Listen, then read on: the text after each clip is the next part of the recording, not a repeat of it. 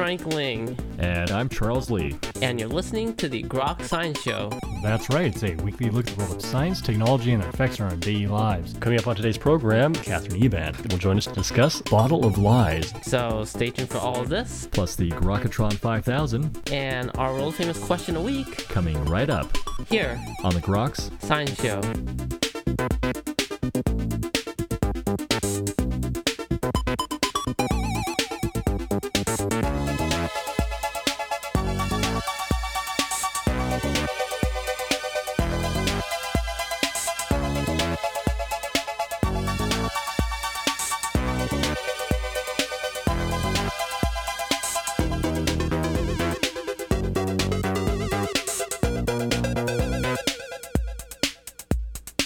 Welcome back to the Groks Science Show. Well, generic drugs, they seem to have revolutionized modern medicine, but how good are these drugs? Well, joining us today to discuss this issue is Ms. Catherine Eban. Ms. Eban is an investigative journalist who has contributed for Fortune magazine and is a Carnegie Fellow.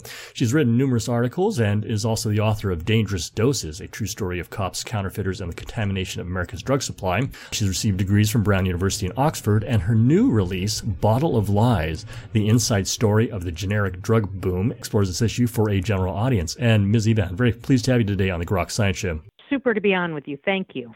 Certainly a very fascinating book you've written here, A Bottle of Lies, in which you talk about generic drug industry, what it is and where it's failing. And I'm curious uh, what came interested in this topic. Well, it was a decade ago in 2008, and actually I got a call from a radio show host named Joe Graedon. He hosts a show called The People's Pharmacy. And readers and listeners were calling into him and complaining about their generic drugs and saying that they had strange side effects from it. And he had taken their complaints to the FDA and was not satisfied with the response. And basically, he thought that an investigative journalist should look at the question of what was wrong, if anything, with the drugs.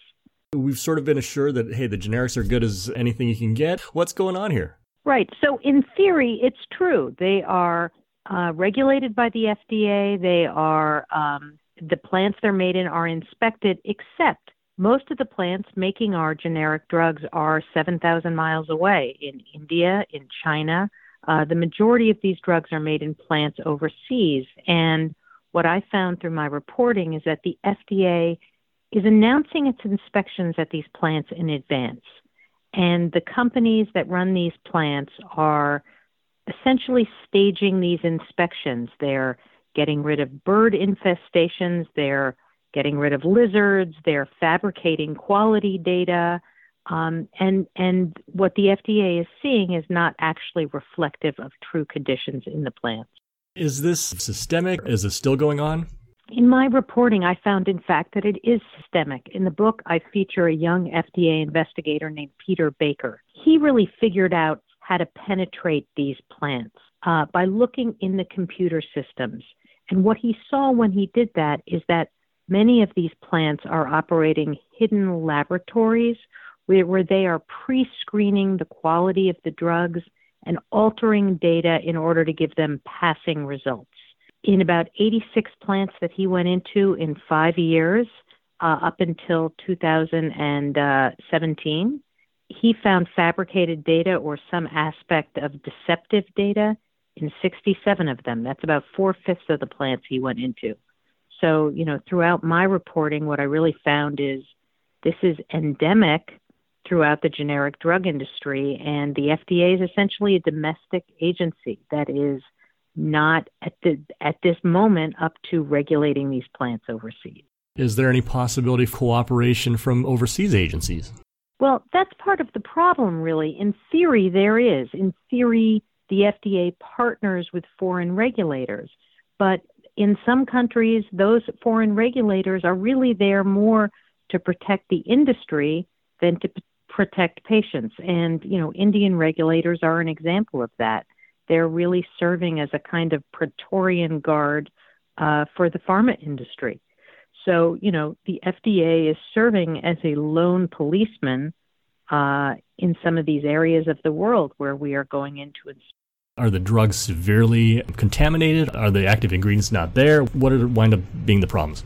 As I expose in Bottle of Lies, the FDA is approving drugs that end up not being bioequivalent, which means clinically equivalent to the brand name drugs.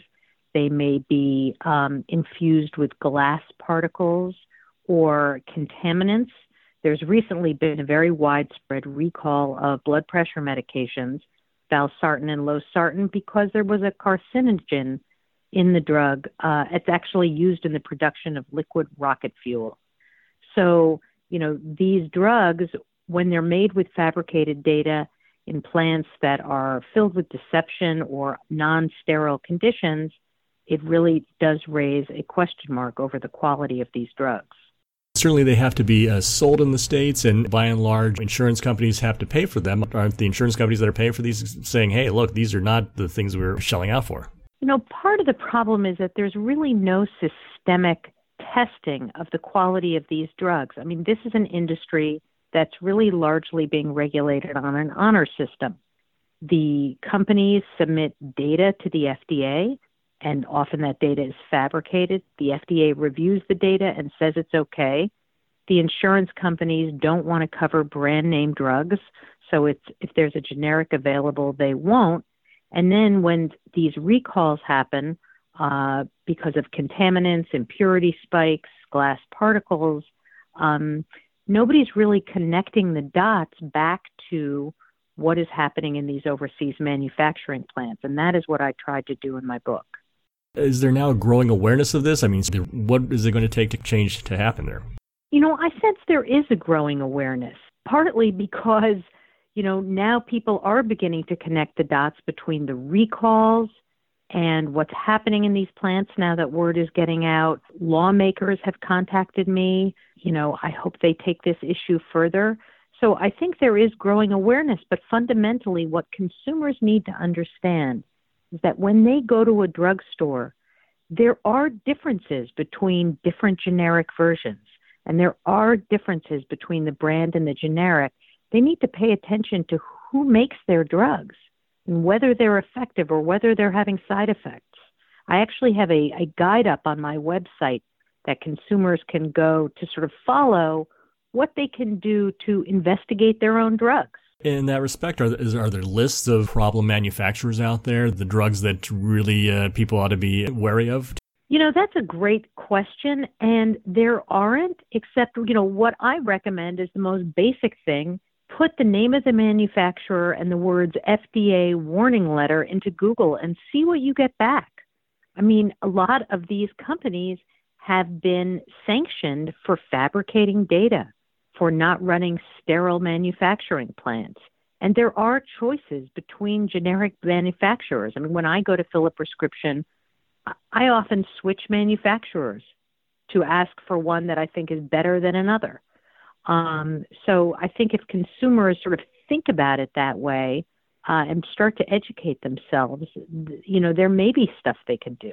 Think it's probably something that really doesn't cross most people's mind. They, they just sort of take the drug that's handed to them and hope it's uh, they're supposed to be getting.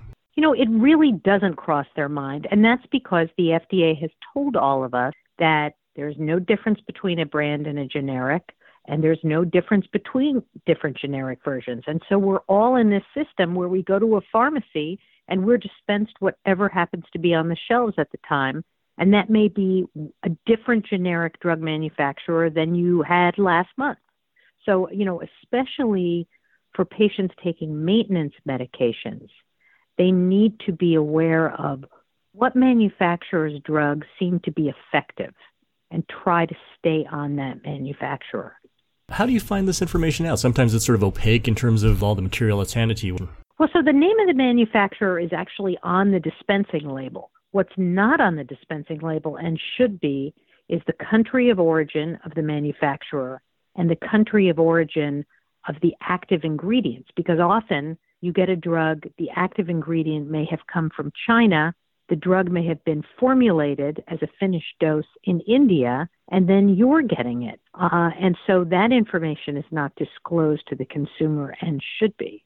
Certainly, this is a multi billion dollar business. I mean, are pressure on the, the ones who are making this? No, there's a tremendous amount of pressure. And because the margins are so small in generic drug manufacturing, there's tremendous downward pressure to cut costs. And what I found is the manufacturing companies are sometimes switching out better ingredients for cheaper ingredients. They're using cheaper additional ingredients. Sometimes they may even be fabricating data, so they're running the tests of their drugs using the brand name drugs and then submitting those tests to the FDA as though it were the real thing. Um, and so, you know, what it really the the fraud is driven by the profit motive in this case. Final words for, for the consumers out there, what maybe they can do on a daily level in terms of doing these drugs, and if they want to become motivated in terms of active issue, where, where they can go. I'd really direct them to my website, which is catherineeban.com. I just put up a guide how to investigate your own drugs, uh, and there are links in there that'll take you to the FDA website where you can research warning letters. But I think, you know, the best way is to educate yourself about the issue the story of the generic drug industry and the people who have exposed this fraud is in Bottle of Lies. A good place to start. They can follow me on Twitter at Catherine Eban. Uh, and, you know, also they should educate their doctors and pharmacists because a lot of healthcare providers don't really know much about this and haven't thought about it. We were just talking with Ms. Catherine Eban, she is the author of the new book, Bottle of Lies The Inside Story of the Generic Drug Boom. And Ms. Eban, thank you so much for joining us today on the Groks Science Show. Thanks so much for having me. It's a real pleasure. And that's all for this week's edition of the Grok Science Show. Make sure you tune in next week for more from the world of science and technology. If you'd like to contact us here, you can email us at science at groks.net. For Grok Science, I'm Frank Ling. And I'm Charles Lee. Make sure you also see us on the web at www.groks.net. Have a great afternoon and keep on grokking.